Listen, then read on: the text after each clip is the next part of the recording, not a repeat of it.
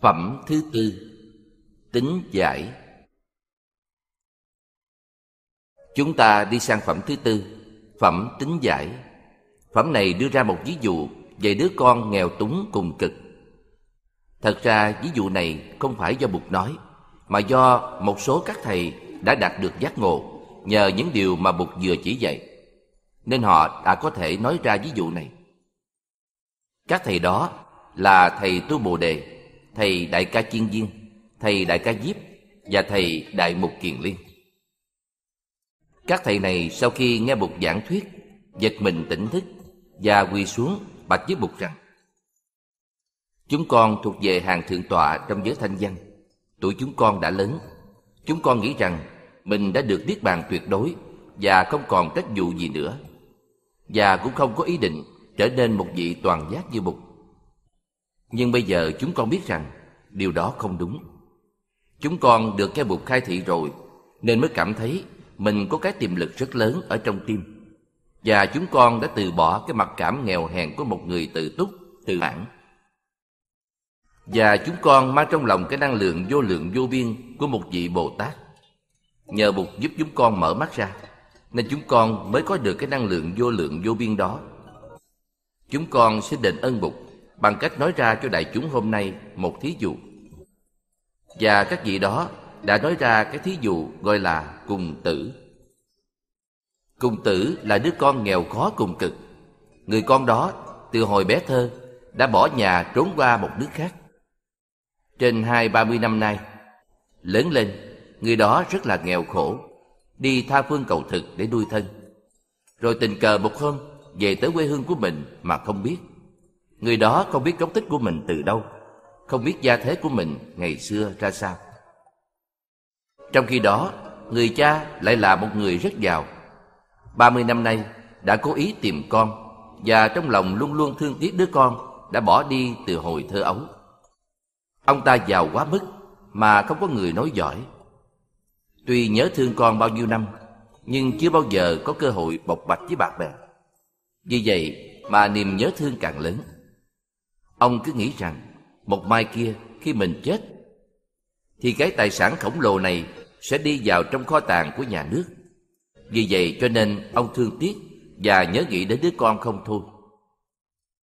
Hôm ấy, anh chàng cùng tử tình cờ đi tới nhà giàu ấy để xin làm thuê làm mướn. Đứng ngoài cửa nhìn vào, thấy một ông ngồi trên một chiếc giường sư tử có một cái ghế rất quý đỡ dưới hai chân và có những hàng bà la môn, sắc đế lợi và các hàng giàu sang, trưởng giả cung kính bao quanh. Ông ta giàu quá mức nên các chính trị gia và các hàng dương tử cũng đều phải tới để cầu thân cận. Phía trên có che màn báo, phía dưới có những tràng phan đẹp thòng xuống. Nước thơm rưới trên đất và tất cả các thứ bông hoa đẹp nhất trong vùng đều được đem tới để trưng bày. Chàng cung tử thấy ông ta sang trọng như một vị vua nên tự hỏi, tại sao mình đến đây? Nguy hiểm quá. Họ có thể bắt mình đem bỏ vào tù. Thân phận như mình không được bén mạng tới những chỗ sang trọng như thế này. Nghĩ về xong, chàng liền bỏ chạy. Nhưng lúc chàng vừa ló mặt qua cửa rào, thì vị trưởng giả đã liền nhận được ra con mình. Quá xúc động, ông sai một gia dân chạy theo, bắt lại đứa con vì xúc động mất bình tĩnh nên ông đã ra một cái lệnh không được thông minh cho lắm. Và người gia dân chạy đuổi theo chàng cùng tử kia đã làm chàng ta sợ quá. Chàng bèn nói, Thưa ông, tôi đâu có làm nên tội tình gì. Tôi đâu có xúc phạm đến ai đâu, mà tại sao lại bắt tôi? Người gia nhân vẫn bắt chàng trói lại rồi đem về. Anh chàng cùng tử nghĩ rằng, tôi chết rồi, bị bắt như thế này, thế nào mình cũng bị giết chết. Sợ quá, chàng bị bất tỉnh ngã xuống.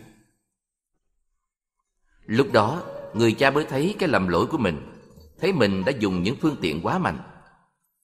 Chúng ta hay theo phương cách đó. Khi thương, mình làm cho người kia ngộp luôn, không thở nổi. Thương thì phải có phương tiện truyền cảm.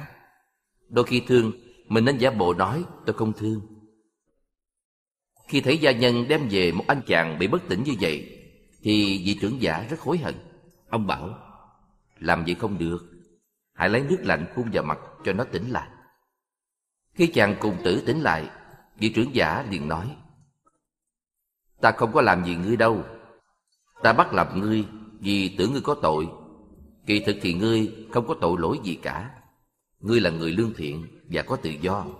Bây giờ ngươi muốn đi đâu thì đi. Theo lệnh của vị trưởng giả, gia nhân trao trả tự do cho chàng cùng tử. Đó là ý nghĩa chân thật của sự thương yêu. Khi thương thật sự, mình phải trả tự do cho người mình thương. Còn nếu bắt trói người đó lại, dù bằng sợi dây tình cảm tơ tóc của mình, thì chưa phải là thương. Khi chàng cùng tử tỉnh dậy và được nghe câu nói ngươi được tự do thì mừng quá. Trong đời của chàng chưa bao giờ chàng sung sướng như vậy.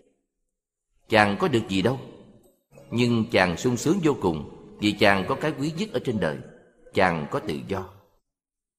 Lúc đó vị trưởng giả mới dùng phương tiện quyền xảo bảo gia nhân đi theo ăn mặc rách rưới xấu xa rất nghèo khổ đến làm bạn với chàng đó.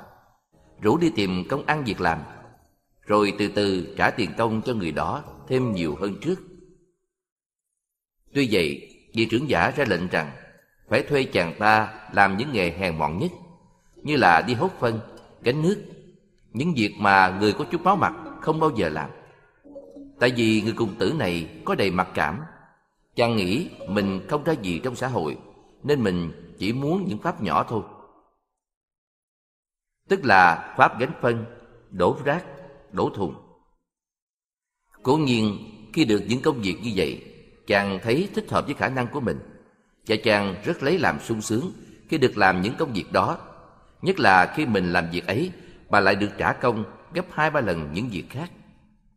Hạnh phúc tràn trề, và chàng nghĩ rằng mình chỉ cần từng đó hạnh phúc thôi. Mình không cần hạnh phúc nhiều hơn.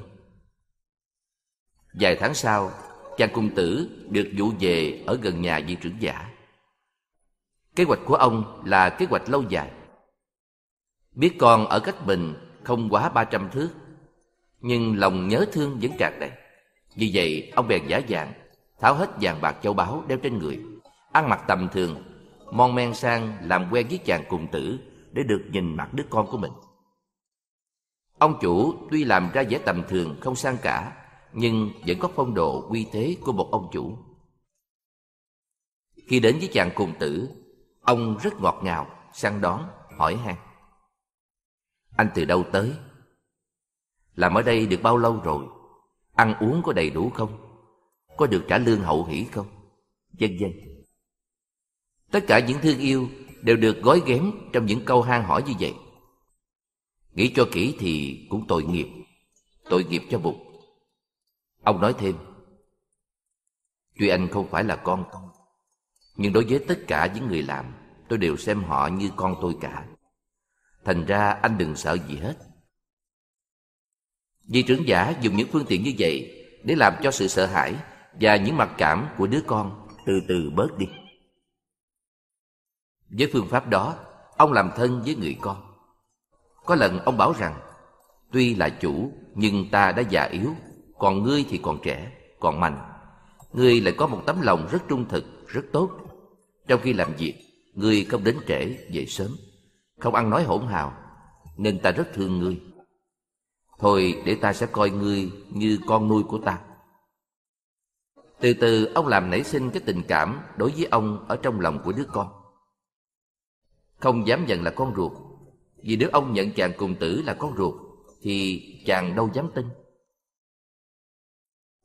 ta thấy rất rõ ở đây sự so sánh với câu chuyện chánh pháp ban đầu nói rằng học trò ta có thể không được thành bục như ta chỉ có thể thành thanh văn chỉ có thể chứng được niết bàn của tiểu thừa mà thôi đó là vì các người này mang quá nhiều mặc cảm nên chỉ có thể cho họ một chiếc xe dê mà không thể cho họ được một chiếc xe trâu bạch. Và xe này chỉ có mình ta mới được ngồi. Ở đây cũng vậy, vị trưởng giả bảo rằng tuy được ta thương, nhưng người chỉ được làm con nuôi của ta thôi. Và ông từ từ dẫn dụ nó đi tới. Chàng cung tử sung sướng hết mức, coi mình là người có phước nhất ở trên đời, biết mình đang có công ăn việc làm. Chàng thấy rõ trong mấy mươi năm nay, Chưa bao giờ có người đối đãi với mình tử tế như vậy Giờ đây mình được niềm tin của chủ Được chủ cho phép Mình có thể đi ra đi vào trong nhà Mà không sợ sệt nữa Lúc đó chàng cùng tử đã được giao phó cho một số công tác rất quan trọng. Nhưng chàng vẫn có mặc cảm Rằng mình là người ngoài. Tuy được lòng tin của chủ, Nhưng mình vẫn là một đứa con nuôi, Một đứa gia nhân được chủ tin cẩn. Từ từ chàng cùng tử được đóng vai quản gia, Nghĩa là chàng có thể làm những quyết định quan trọng, Thu xuất những món tiền lớn. Tuy vậy, chàng vẫn mang tâm trạng gia nhân, Một người con nuôi được thương trong khi làm những công việc đó. Một thời gian sau Vì trưởng giả lâm bệnh nặng, Biết mình sắp lìa đời, Ông thấy rằng đã đến lúc mình có thể nói thật với con. Đâu có phải lúc nào mình cũng có thể nói sự thật được. Mình phải biết nói cho đúng lúc. Nếu không, sự thật có thể làm đứng tim người khác. Vì vậy mà vị trưởng giả phải đợi đến lúc này mới nói được sự thật với con ông cho triệu tập một buổi họp lớn trong đó ông mời luôn cả quốc dương các đại thần các vị võ quan trong dòng sát đế lợi hàng cư sĩ và tất cả quyến tộc của ông Như vậy, ông trưởng giả này đúng là một người có quyền thế rất lớn. Chế độ tư bản ở Ấn Độ thời đó đã phát triển rất mạnh. Và cái địa bàn trong đó Kinh Pháp Hoa xuất hiện là xứ Ấn Độ vào thượng bán thế kỷ thứ nhất. Tại đó có một vị vua cai trị, nhưng trong vương quốc của ông, cái chế độ tiền tệ đã đi đến tình trạng khi giàu quá thì mình có thể nắm được luôn cả nhà vua trong tay. Giống hệt nước Mỹ bây giờ vậy. Mình không cần làm tổng thống Nhưng nếu mình là giám đốc của một công ty quốc tế lớn Thì tổng thống cũng phải riu riu nghe theo mình. Vì chi tiết này mà người nghiên cứu kinh điển đã kết luận rằng Kinh Pháp Hoa xuất hiện sau thượng bán thế kỷ thứ nhất. Thực ra thì nó đã xuất hiện vào khoảng thế kỷ thứ hai Và theo tôi, Kinh Pháp Hoa đã có thể xuất hiện sau Kinh Duy Ma độ chừng 10 hay 20 năm trễ nhất là 30 năm. Khi tất cả mọi người đã có mặt đầy đủ, thì ông trưởng giả mới cho gọi chàng cùng tử ra. Và trước mặt đông đủ mọi tân khách, ông nói, Người này tuy gọi là quản gia trong nhà tôi, nhưng kỳ thực là con ruột của tôi. Ông bắt đầu nói tất cả sự thật ra. Vì cái thời điểm đã tới, trái cây đã chín mùi cho nên sự thật có thể trình bày ra được mà không tạo ra những nước rạn đổ vỡ và đứa con đã chấp nhận được sự thật đó và đạt tới được một cái gọi là dị tằng hữu nghĩa là chưa từng có trong đời chàng không bao giờ chàng đã dám nghĩ mình là con đích tử của một vị trưởng giả quyền thế và tài sản lớn lao tới mức đó? Điều này tương đương với giây phút bục thuyết kinh pháp hoa, nói ra cho tất cả mọi người biết, ai cũng đều có thể thành bục được cả. Và đó là tâm trạng của các vị thanh văn khi nhận ra rằng mình là con đích tôn của bụt mình là những vị bồ tát, mình là những vị bụt sẽ thành và mình không nên mang mặc cảm của những người thanh danh, những người duyên giác nữa. Đó là đại ý của thí dụ cục tử. Cái thí dụ này như tôi đã nói không phải do bụt trực tiếp nói ra mà là do sự trình bày của các thầy tu bồ đề ca chiên viên ca diếp và bục kiền liên. Mà thủ lãnh của bốn thầy này là thầy Maha Diếp. Sau khi trình bày cái thí dụ tuyệt vời đó ra rồi, thì thầy Ca Diếp mới tóm tắt lại nghĩa lý của thí dụ này trong phần kệ tụng. Từ trang 161 đến 175, đoạn 10 đến 16. Quý vị nhớ đọc phần kệ tụng cho thật kỹ còn kỹ hơn cả phần trường hàng tại vì phần kệ tụng đã có trước phần gian Su trang 170 đoạn kệ thứ 15 chỉ xong được việc này lại không biết việc khác chúng con, những người thanh văn, đệ tử của bụt, khi thực hiện được tịch diệt bên trong lòng, tức là đã trừ được kiến hoặc và tư hoặc, tức là những phiền não đứng về phương diện nhận thức cũng như đứng về phương diện tình cảm, thì đã tự cho là đầy đủ, và tưởng làm như vậy là đã làm xong công việc của mình rồi Chúng con không biết cái sứ mạng của người Phật tử còn lớn lao hơn. Chúng con giàu có nghe, Pháp tịnh cõi nước Phật cùng giáo hóa chúng sanh đều không lòng ưa vui.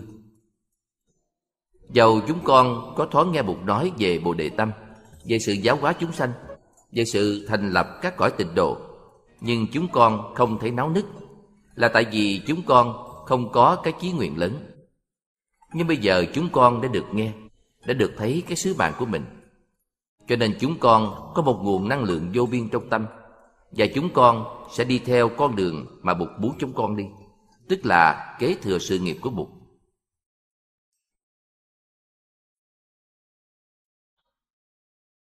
Phẩm thứ năm Dược Thảo Bây giờ chúng ta hãy đi sang phẩm thứ năm là phẩm Dược Thảo. Ở đây, Bụt lại đưa ra một thí dụ nữa cũng rất hay. Dược thảo tức là những cây thuốc. Ngày xưa người ta không dùng thuốc hóa học và chỉ dùng thuốc cây cỏ. Trong phẩm này, Bụt nói cho thầy Ca Diếp và các vị đại đệ tử khác biết rằng Bụt nhìn vào tâm lý của chúng sanh và căn cứ vào cái nhận thức của Bụt để nói Pháp. Thuyết Pháp hay hay dở, thành công hay thất bại không phải là do cái khoa nói của mình hay hay dở, cũng không phải do cái kiến thức Phật Pháp của mình sâu hay cạn, mà chính là do cái khả năng quán cơ của mình. Quán cơ tức là thấy được cái tâm trạng, cái tâm lý, cái trường hợp của người nghe. Quán tức là nhìn để thấy, cơ tức là tình trạng tâm lý, tình trạng xã hội của người kia. Vì vậy cho nên, nếu mình muốn độ đời thì mình phải học cái pháp môn gọi là quán cơ. Nhận xét người đó, nghe người đó, nhìn người đó để có thể hiểu được người đó. Và khi hiểu được thì tự nhiên cái pháp mình đem hiến tặng cho họ sẽ là cái pháp có thể có ảnh hưởng tốt đẹp cho họ. Có khi đối với người này thì mình thuyết cái pháp này. Nhưng đối với người khác thì phải thuyết cái đề tài khác. Cũng như vị thiền sư kia. Một khi thiền sinh hỏi, con chó có Phật tánh không? Thì trả lời là có. Một thiền sinh khác cũng lên hỏi câu đó thì ông nói không. Cái có, cái không đó không phải từ kinh điển đi ra hay từ cái nguyên tắc gì đi ra mà từ chỗ quán cơ mà phát xuất. Đối với thiền sinh này ta phải đối có. Có thì mới có lợi, còn đối với thiền sinh kia thì phải nói không mới có lợi.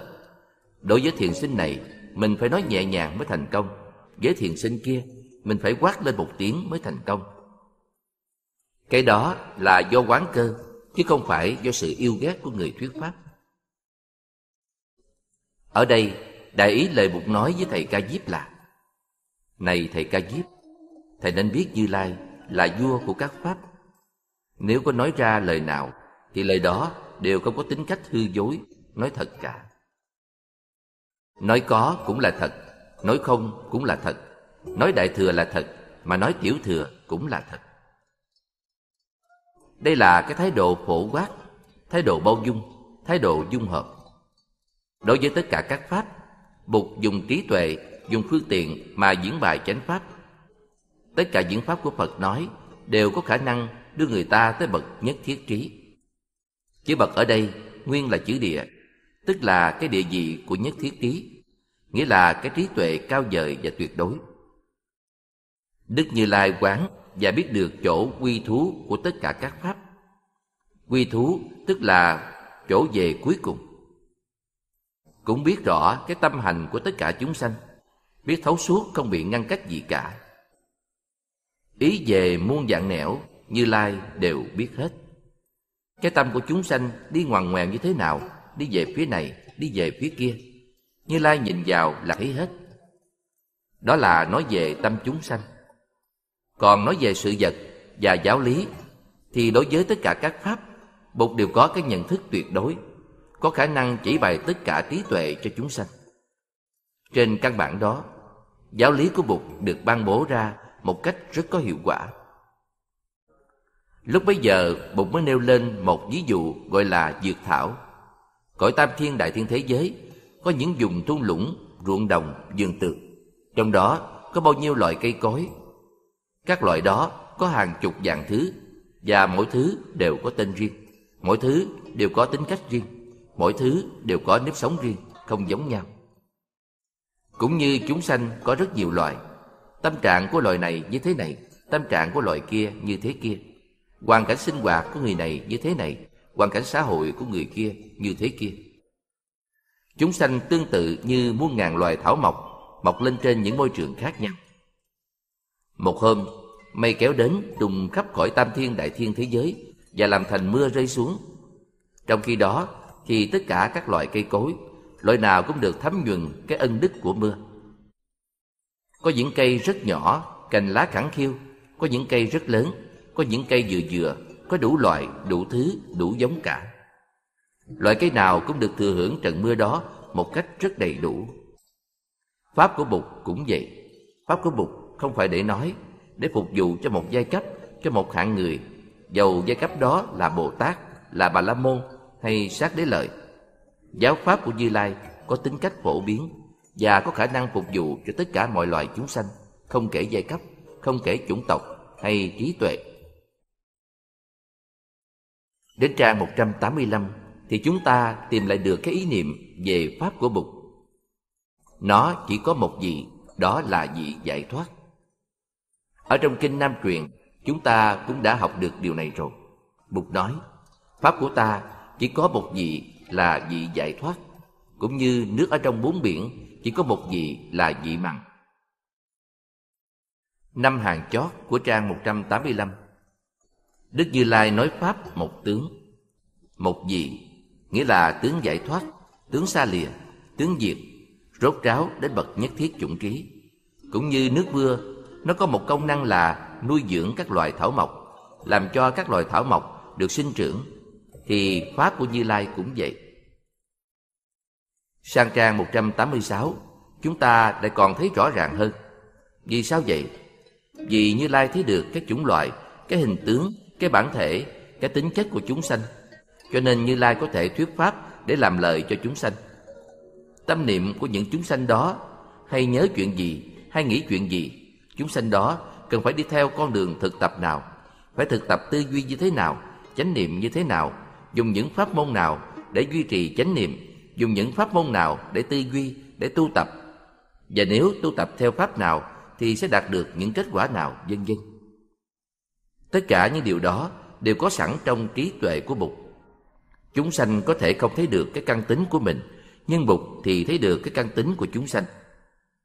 Như là các loại cây cỏ trong rừng Thì không biết được cái bản tính của chúng. Nhưng nước mưa thì có thể biết được Và nước mưa có thể phục vụ cho các loài đó được. Nước mưa kia nó chỉ có một mục đích duy nhất là làm thế nào cho tất cả các loài cây cối được sinh trưởng tốt đẹp. Giáo lý của Đức Như Lai cũng vậy, chỉ có một mục đích duy nhất là khiến cho tất cả các loài chúng sanh đạt được giải thoát, đạt được diễn ly, đạt được tịch diệt và đạt được cái mục đích cuối cùng là nhất thiết chủng trí. Như vậy thì khi nói Pháp, các đức mục luôn luôn căn cứ trên nguyên tắc gọi là tùy cơ nghi tức là theo trình độ, theo trường hợp mà nói Pháp. Nhiều khi tôi giảng xong một bài Pháp, dù bài Pháp đó là giảng cho đồng bào người Việt, cho người Anh hoặc cho người Mỹ, thì sau đó thường có những người lên nói, hồi nãy thầy giảng riêng cho con đó phải không? Họ có cảm tưởng là thầy đang nói về mình, nhưng thực ra thì không phải vậy. Vì khi giảng cho một khóa tu 200 người, ta phải dùng thì giờ đó để phục vụ cho 200 người. Chứ mình đâu có thể dùng một tiếng hay hai tiếng đồng hồ để nói riêng với một người được. Như thế là không công bằng. Vậy mà có người cứ tưởng thầy nói bài pháp đó cho mình hoặc để rầy la mình. Lấy một bài pháp dài hai tiếng đồng hồ để la rầy một người thì uổng quá và tội nghiệp cho 199 người kia quá. Thường có những người nghĩ như vậy, họ thấy thầy nói trúng tim đen của mình nên nghĩ là sáng nay thầy đã nói riêng cho mình đó. Sự thật là với một nhóm thính chúng, dù là người Việt, người Mỹ, người Anh hoặc người Đức, trước khi nói Pháp, ta phải quán cơ. Nghĩa là phải biết trường hợp chung của những người này là như thế nào. Những pháp môn mà đa số những người này có thể tiếp nhận và thực tập được là những pháp môn nào. Trước khi bắt đầu, ta phải có một cái nhìn cho chính xác. Ta phải quán cơ. Nếu không thì bài thuyết pháp của mình sẽ thất bại. Vì vậy, trước khi đi hoằng pháp ở Nga hay ở tiệp khách, chưa biết căn cơ của họ ra sao mà mình đã làm sẵn một bài thuyết pháp thì mình đã thất bại ngay từ trước khi đi. Mình phải tới đó, phải nhìn, phải nghe, phải hiểu, phải quan sát để biết được cái nhu yếu, biết được những khổ đau, những bế tắc của người địa phương, thì mình mới có thể nói ra một bài pháp có hiệu năng phục vụ cho họ được. Cái đó gọi là quán cơ. Là học trò của Bụt, mình phải bắt chước phương pháp của Bụt, tức là quán cơ. Khi quán cơ thành công, thì bài pháp của mình tuy giống như là nói riêng cho người đó, nhưng kỳ thực, người nào ở trong nhóm cũng đều có cảm tưởng là thầy đang nói riêng cho mình. Cũng như hôm ở Devon bên Anh, sau bài pháp, bà thân mẫu của sư cô chân Đức đã đến gặp tôi và nói Thầy, you brought the to me this morning. Thank you. Thân mẫu sư cô chân Đức nghĩ như vậy Và có thể nhiều người khác cũng nghĩ như vậy nhưng họ không nói ra mà thôi. Đạo Bụt thường dùng chữ duyên âm, Và lời thuyết pháp của Bụt là duyên âm, Tức là tiếng tròn. Tiếng tròn là tiếng có thể phục vụ cho tất cả mọi người. Người nào cũng thâu lượm được kết quả. Nói một bài pháp mà mọi người đều thâu lượm được kết quả, Thì bài pháp đó có tính cách duyên âm. Khi mình chưa giỏi, thì cái dòng của mình chưa tròn lắm. Nhưng nếu tiếp tục thực tập quán cơ Thì ngày mai vòng tròn của mình sẽ khá hơn. Và một ngày nào đó, nó sẽ tròn được như tiếng nói của bụt. Ngược lại, nếu nói xong, mà không ai thấy lời lạc gì cả, nói chuyện gì xa vời. Ngồi nghe buồn ngủ quá, thì bài nói đó không phải là duyên âm, không có đánh động được vào nhu yếu của người nghe. Trang 187 mở đầu cho phần kệ có các câu. Pháp dương phá các cõi, hiện ra trong thế gian, theo tính của chúng sinh. Dùng các cách nói pháp. Pháp dương phá các cõi là một danh hiệu của bụt, gọi là phá hữu pháp dương. Bên nhật có một cuốn sách bí mật lưu truyền trong giới thiền môn. Người viết cuốn đó ký tên là phá hữu pháp dương tên của cuốn sách là tương tự thiền, tức là thứ thiền, không phải là thiền thật, mà là thiền giả mạo. Mục đích của cuốn sách đó, để tố cáo thiền giả mạo. Người viết không để tên thật, mà lên mượn danh hiệu của bụt và ký tên là phá hữu pháp dương sau này cuốn sách đó lọt vào tay của một học giả. Ông bèn đem ra nhà in để phát hành. Cuốn sách tiết lộ cho chúng ta những mánh mung của các thiền sư chưa phải là thiền sư thật nhưng đang hành nghề thiền sư. Trong cuốn Tương lai thiền học Việt Nam, tôi có nói tới cuốn sách đó. Thỉnh thoảng có những vị thiền sư xuất hiện rất tài giỏi, có khả năng đích thực của một vị thiền sư. Họ không căn cứ vào sách vở gì cả mà vẫn có thể dạy các thiền sinh và đưa các thiền sinh đó từ chỗ tâm tối đến chỗ giác ngộ bằng vào những cuộc tham vấn. Đối với thiền sinh, Ông có thể tự đưa ra những câu hỏi từ trong tâm của ông. Nếu những thiền sinh đó trả lời được, tức là chứng tỏ có sự đặc ngộ, thì ông có thể thấy được rằng người thiền sinh này đã đạt tới một cái thấy và ông chứng nhận cho thiền sinh đó là một người đã chứng ngộ, có khả năng đứng ra lập thiền viện để quá độ cho các thiền sinh khác. Tuy vậy, không phải thế hệ nào cũng có những thiền sinh giỏi có những người được truyền pháp nhưng không có khả năng hành đạo. Cho nên ông thầy phải trao lại cho người học trò những cái bí quyết. Cuốn Tư Tự Thiền ghi lại những bài đối thoại mẫu. Khi thầy hỏi câu như vậy mà học trò trả lời được như vậy, thì thầy có thể cho người học trò đó đã chứng ngộ. Vì vậy mà những thiền sinh không xuất sắc lắm đã sử dụng cuốn này như là một cuốn cẩm nang của thầy giáo. Và cuốn sách đó đã được trao truyền rất bí mật từ thế hệ này sang thế hệ khác ở Nhật Bản. Trong cuốn đó, quý vị có thể tìm thấy hàng trăm bài vấn đáp có sẵn để cho mình và dù là thiền sư không đích thực vẫn có thể làm thiền sư được mình có thể căn cứ vào những câu trả lời của thiền sinh nếu tương tự như trong sách mình có thể nhận cho họ đã đắc đạo vì vậy, nếu vị thị giả nào dọn phòng cho thầy mà thấy được cuốn đó, thì sẽ có cơ hội để đắc pháp một cách rất là dễ dàng. Tại vì do sách đó mà biết trước câu trả lời. Ví dụ như khi được hỏi, thế nào là tiếng vỗ của một bàn tay? Thì sách đó dạy là đừng trả lời gì hết, mà chỉ cần đưa bàn tay ra vỗ một cái thì thế nào cũng được đắc pháp. Ở phương khê tôi có cuốn sách đó và sách đã được in tại nhà in đàng hoàng có một điều buồn cười nữa là sách đó đã được dịch ra một thứ tiếng ngoại quốc do một vị giáo sư người Do Thái thực hiện và phát hành. Tuy vậy, ta nên nhớ rằng mục đích của tác giả phá hữu Pháp Dương là tố cáo những thực tập hình thức của thiền giả mạo. Hữu trong danh từ phá hữu này có nghĩa là tam hữu, tức là ba cõi. Chữ hữu này đúng là chữ hữu ở trong 12 nhân duyên. Súc sinh ra thọ, thọ duyên ái, ái duyên thủ, thủ duyên hữu. Hữu tức là dính mắt. Nó có dây, có nhợ, nó kẹt vào, nó tạo thành một cõi khổ đau, gọi là hữu, Rava. Hữu đây tức là tù ngục. Vì khi mình bị kẹt vào, bị dính mắt vào thì có khổ. Những lúc mình có giận, có buồn, có ái, có kẹt, gỡ không ra thì đó là hữu. Vì vậy mà danh hiệu của Bụt là phá hữu Pháp Dương, tức là vị vua của các Pháp có năng lực phá được những cõi giam hãm mình. Cho nên chữ hữu này có nghĩa là tam giới.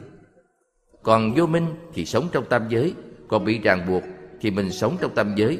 Nhưng nếu phá được vô minh, phá được sự ràng buộc thì tuy đang đứng trong tam giới mà thực ra mình đã đứng ngoài tam giới rồi. Nói một cách khác, tuy đang ở trong thế giới, nhưng kỳ thực mình đã vượt tới pháp giới rồi. Pháp dương phá các cõi hiện ra trong thế gian theo tính của chúng sanh dùng các cách nói pháp đức phá hữu pháp dương xuất hiện trong cõi này nhận thức được căn cơ của tất cả chúng sanh nên dùng đủ mọi cách mà nói pháp để độ cho họ